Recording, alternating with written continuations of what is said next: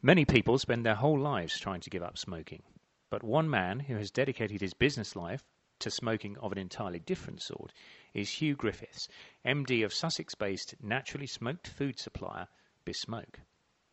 This is Rod Addy for Food Manufacture. Hugh, how did you get into this line of work? It all stemmed from a real passion for food that I had from a very young age. I, uh, I set myself a challenge quite early on to have my own food company set up by the age of 30.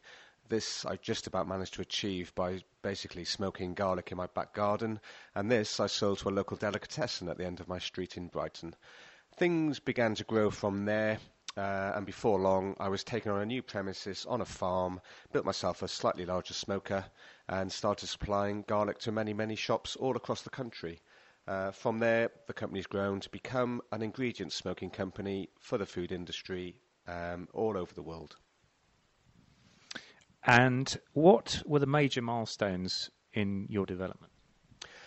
I think the first major contract uh, was the biggest milestone for Besmoke in that we secured the contract to smoke all the salt for Maldon, the Essex-based luxury salt manufacturing company. Um, from there, it gave me the confidence to go out to the food industry and become uh, a recognised natural smoke uh, smoker for the food industry of, of, lots of different ingredients. So that was a key uh, milestone for the company. Of course, developing the capacity and building prototypes uh, over the last six years um, uh, was a major milestone, which really became apparent in the last few months when we built our new food factory uh, down in, in Arundel in Sussex. Uh, the years of experience of building and tinkering with different smokers has now resulted in uh, a huge capacity which is working excellently well.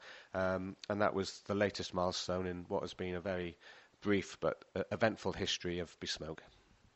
And I gather there's been some uh, background in terms of uh, legislation changes that's offered you some opportunities as well. Yeah, a few years back we uh, we saw on the horizon the development of a, a set of legislation at European level, which we uh, realised quickly that was going to result in a, a huge growth in demand for natural smoke ingredients the labelling legislation in the UK, combined with the EC directive controlling smoke flavourings, has meant that uh, a lot of companies out there developing barbecue ranges now have to use natural smoked ingredients to maintain their clean declaration. The introduction of that legislation was a huge milestone for the company uh, and one which has really set us uh, uh along the path of developing a wide range of ingredients to meet the demand of the food industry for natural smoke.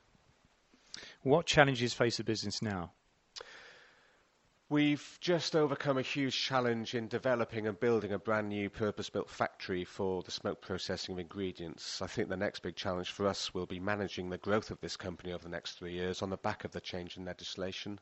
Um, we are beginning a recruitment process now, which, uh, yeah, we see it as a challenge to get the right people in, because we need the right people to help us grow this company as fast as it's uh, it's planned to do so.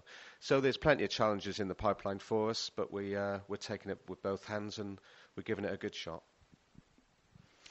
There's no smoke without fire, and it's clear that Hugh is fired up to take Besmoke to the next level. Only time will tell how his vision will take shape. This is Rod Addy for Food Manufacture.